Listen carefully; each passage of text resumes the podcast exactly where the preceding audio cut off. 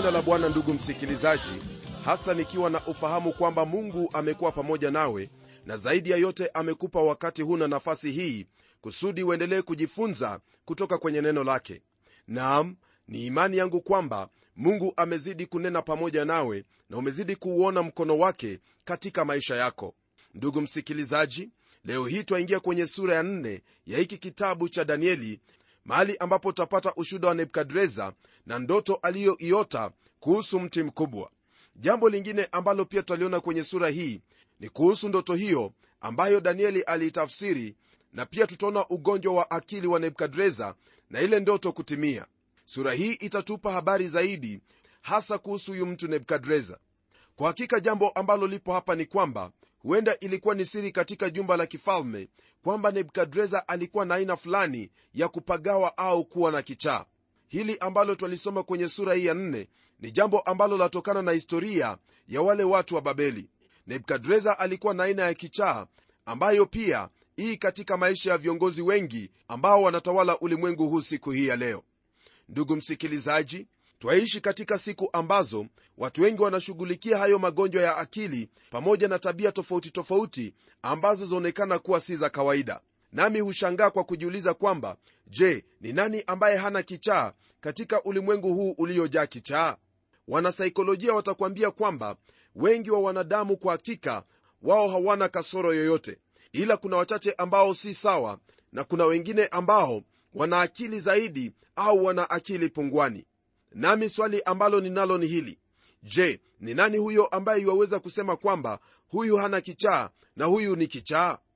Kiwango au kanuni inayotumika ili kufahamu kwamba huyu mtu ni kichaa au sio kichaa ni kutokana na kuangalia tabia za watu wengi ambao wanaitwa kwamba wao hawana kichaa yani wana akili timamu.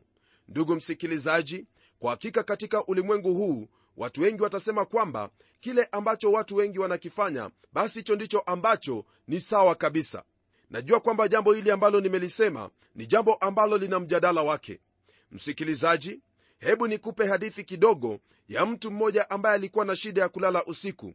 Huyu mtu alikuwa na shida ya kulala kwa kuwa alifikiri kwamba kila mara anapoenda kitandani kuna mtu ambaye yu chini ya kitanda chake na anamtazama. Yeye aliendelea kukosa usingizi wake na kwa hivyo aliamka mara nyingi sana na kuangalia chini ya kitanda ili ahakikishe kwamba hamna mtu aliyekuwa mvunguni mwa kitanda.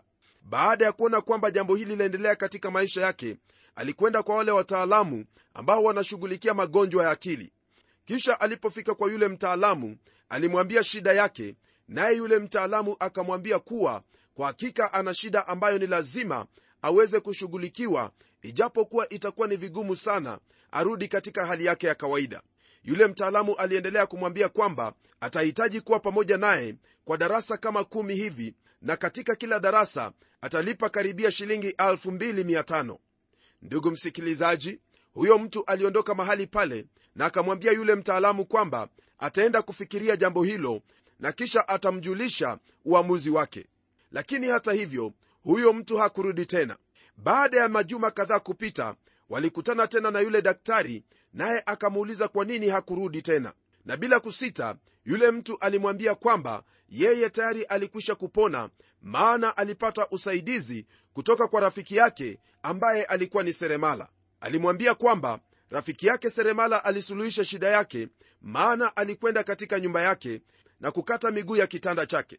Nam alipokata miguu cha kitanda chake basi huyu mtu alifahamu kwamba yule mtu ambaye angependa kwenda chini ya kitanda chake ili amtazame usiku hangeliweza hata kidogo. Naamini kwamba ndugu msikilizaji hapa waona kwamba kulikuwepo na mtu ambaye alikuwa na shida kweli kweli. Na hivyo ndivyo ilivyo miongoni mwetu wengi lakini huyu mtu nebukadreza alikuwa na shida kweli kweli. Kipengele cha kwanza ambacho napenda tushughulike nacho ni kuhusu ushuhuda wa huyu nebukadreza neno lake bwana latuambia yafuatayo kwenye aya ya kwanza hadi ile aya ya tatu. Nalo neno lasema hivi mfalme nebukadreza kwa watu wa kabila zote na taifa zote na lugha zote wanaokaa katika dunia yote amani iongezeke kwenu. Mimi nimeona vema kutangaza habari za ishara na maajabu aliyonitendea mungu aliye juu. Ishara zake ni kubwa kama nini na maajabu yake yana uweza kama nini? Ufalme wake ni ufalme wa milele na mamlaka yake ni ya kizazi hata kizazi. Kwa mujibu wa maandiko haya rafiki msikilizaji ni wazi kwamba huu ni ushuhuda wa ajabu ambao nebukadreza aliandika yeye mwenyewe na kisha ukanakiliwa na danieli. Hii yaonyesha hasa haliyo ya kuendelea kukuwa katika imani katika maisha ya huyu mtu. Katika kitabu hiki cha danieli sura ile ya tatu aya ile ya 29 twamwona huyu mfalme nebukadreza akitoa amri iliyoonyesha kwamba moyo wake ulikuwa umeamini na sasa twaona kwamba anatoa ushuhuda wake. Tulikuwa na amri kwenye sura ile ya tatu na sasa tunaona uamuzi ambao alikuwa ameuamua. Nebukadreza anatuma ujumbe wa amani kwa watu wa lugha zote mataifa yote na makabila yote katika ufalme wake. Amani anayoizungumzia mahali hapa msikilizaji siyo amani katika mataifa yake kwa kuwa tayari alikuwa ametimiza na kufanikisha jambo hilo kwa kutumia uwezo wa jeshi lake hapa anazungumzia juu ya amani ya moyoni ambayo humjia kila mwenye dhambi anapofikia ufahamu kwamba amekubalika mbele za mungu na kwamba ana amani na mungu. Ndugu msikilizaji anazungumzia juu ya maajabu ya mungu aliyoyaona hii ikiwa ni ushuhuda wa binafsi. Sasa mungu si mungu wa wale vijana wa kiyahudi bali anakiri juu ya uwezo na ishara na mamlaka ya ufalme wa mungu ulio wa milele anatambua na kukiri kwamba kuna utawala wa mungu na kwamba ufalme wa mungu huu juu ya falme zote za ulimwenguni. Ndugu msikilizaji hili ni jambo ambalo watawala wote wa mataifa yote ya ulimwengu wanafaa kufahamu. Amani ambayo yanenwa mahali hapa yani amani ambayo mfalme nebukadreza alizungumzia ni amani ipatikanayo katika moyo wa mwanadamu wakati ambapo wanamjua mungu. Ndugu msikilizaji amani hii ni amani inayotokea pale msalabani. Shida zote zilizoko duniani na dhiki na mioyo yenye kusumbuka hutokana na dhambi. Mwanadamu akiwa na amani moyoni mwake anaweza pia kuwa na amani na wenzake. Siku hizi msikilizaji kuna mafundisho ya aina nyingi katika shule zetu lakini mahubiri ya kweli yametupiliwa mbali.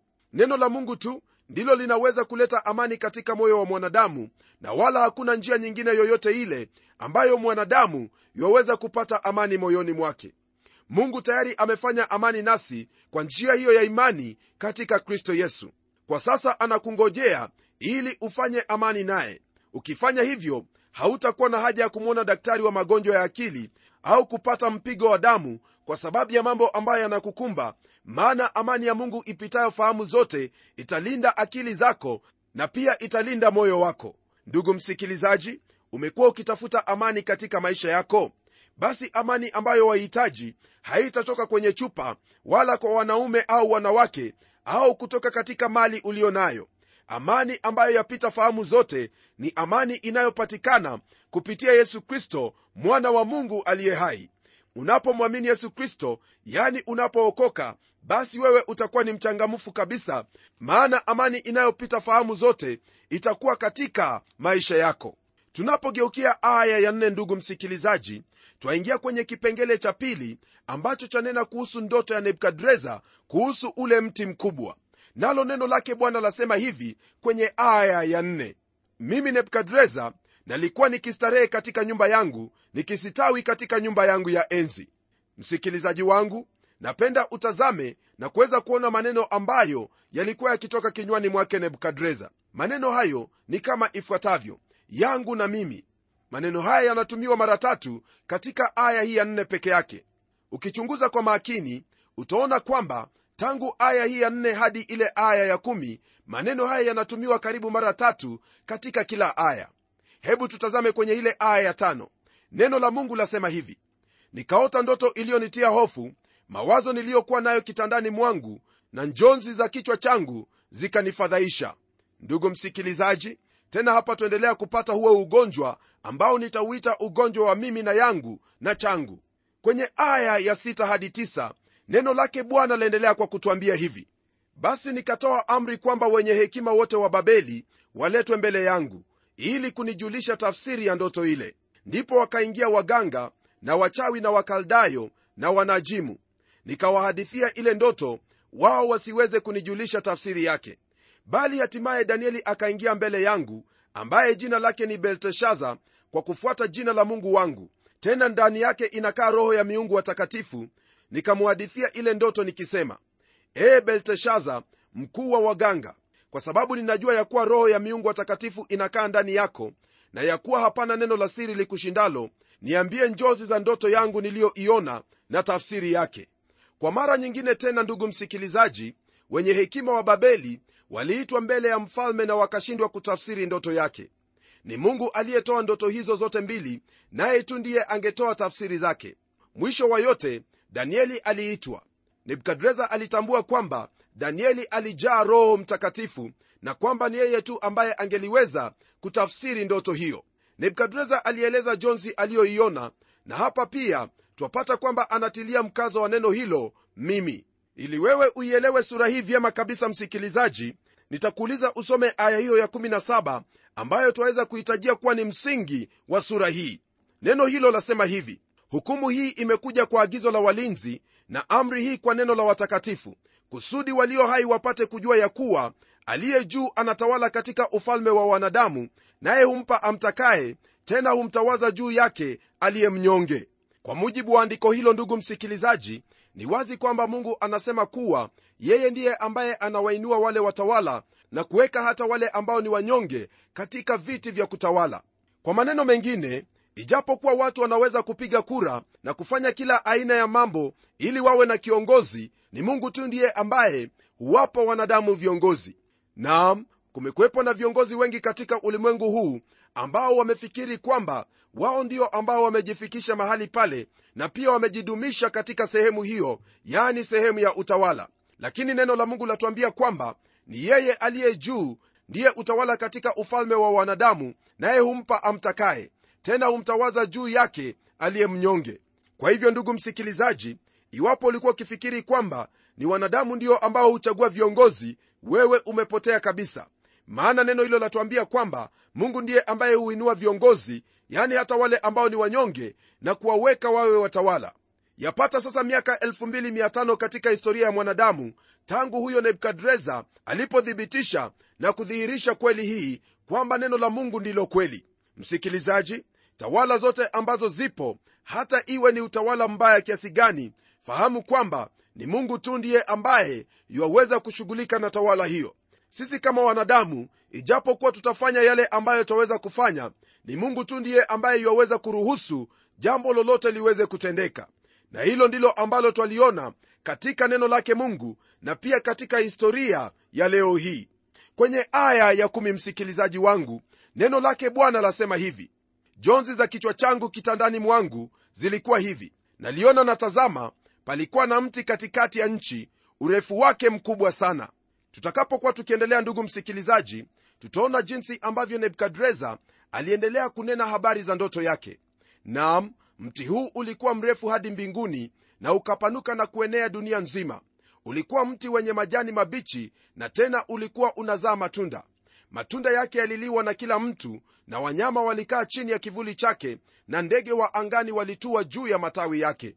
Kwa ufahamu wako ndugu msikilizaji katika maandiko mti ni mfano wa vitu kadhaa wa kadhaa. Kwa mfano tunapoingia katika zaburi ya kwanza twapata kwamba mtu anafananishwa na mti. Neno lake bwana lasema hivi kwenye zaburi hii ya kwanza heri mtu yule asiyekwenda katika shauri la wasio haki wala hakusimama katika njia ya wakosaji wala hakuketi barazani pa wenye mizaha bali sheria ya bwana ndiyo impendezayo na sheria yake huitafakari mchana na usiku. Naye atakuwa kama mti uliopandwa kando kando ya vijito vya maji uzaao matunda yake kwa majira yake wala jani lake halinyauki na kila tendo alitendalo litafanikiwa.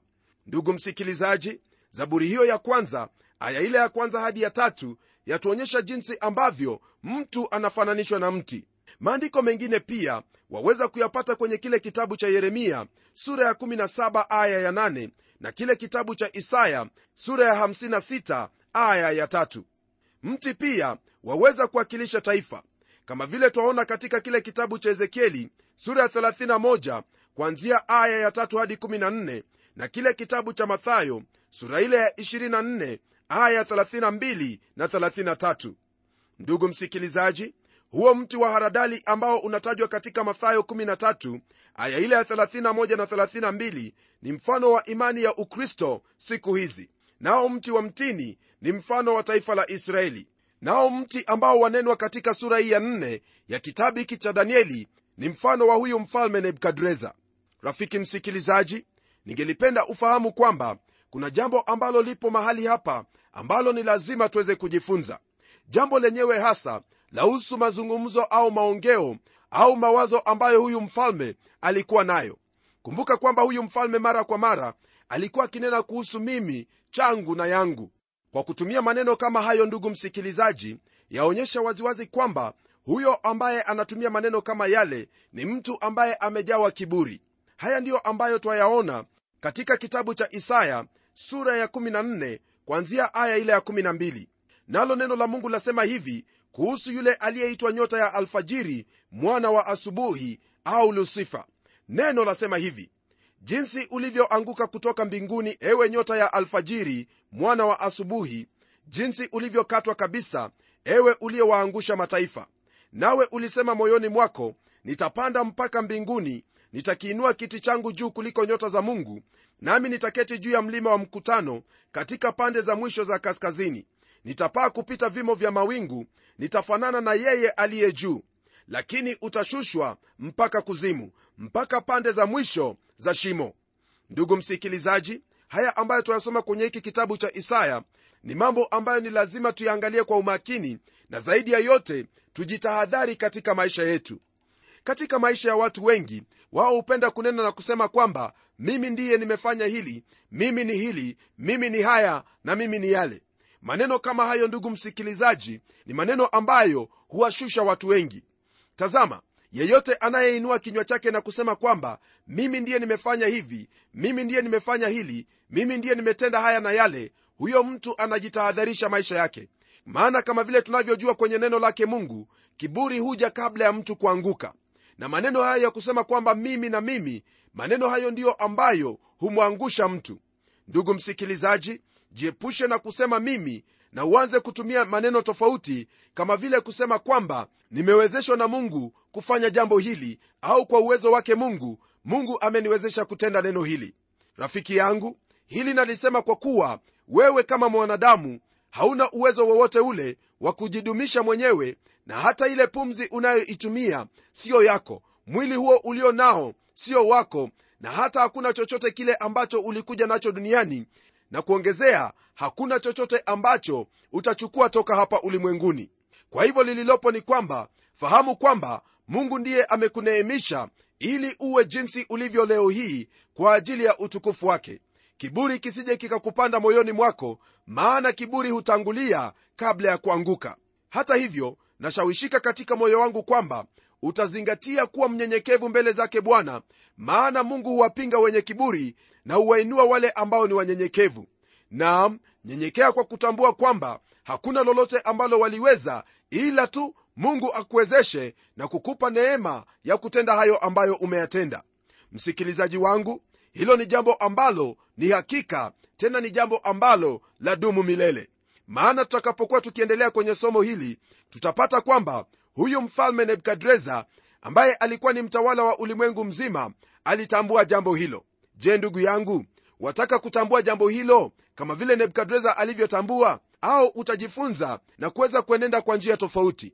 Uamuzi ni wako maana wewe ndiwe ambaye waweza kuamua kuenenda katika unyenyekevu ili mungu aweze kukutumia kwa jinsi anayotaka. Rafiki msikilizaji hili ndilo ambalo twalipata kwenye hiki kitabu cha mika sura ya 6 aya ya 8 kuhusu jambo hili. Neno lake bwana lasema hivi ee mwanadamu yeye amekuonyesha yaliyo mema na bwana anataka nini kwako?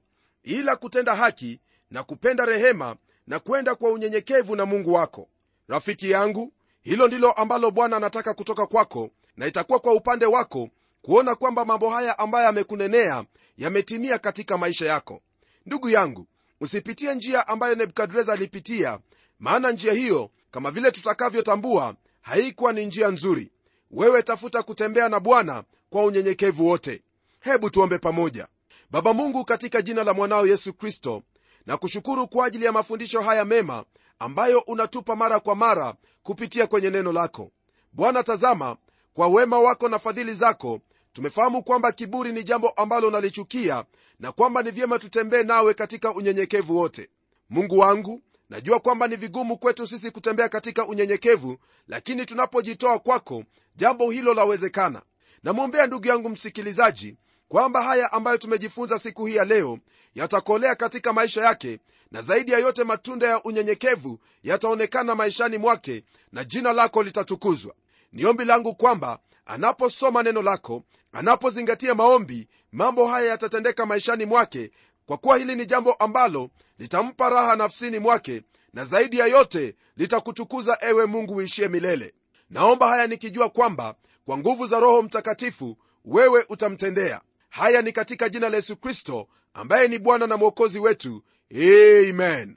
Rafiki msikilizaji mimi sina la ziada ila kukwambia kwamba usije ukafuata njia hiyo ya mimi mimi. Maana njia hiyo siyo njia njema hata kidogo. Ina gharama kubwa gharama ambayo hautapenda kuilipia. Hadi kipindi kijacho tutakapoendelea kujifunza neno hili mimi ni mchungaji wako jofre wanjala munialo na neno litaendelea.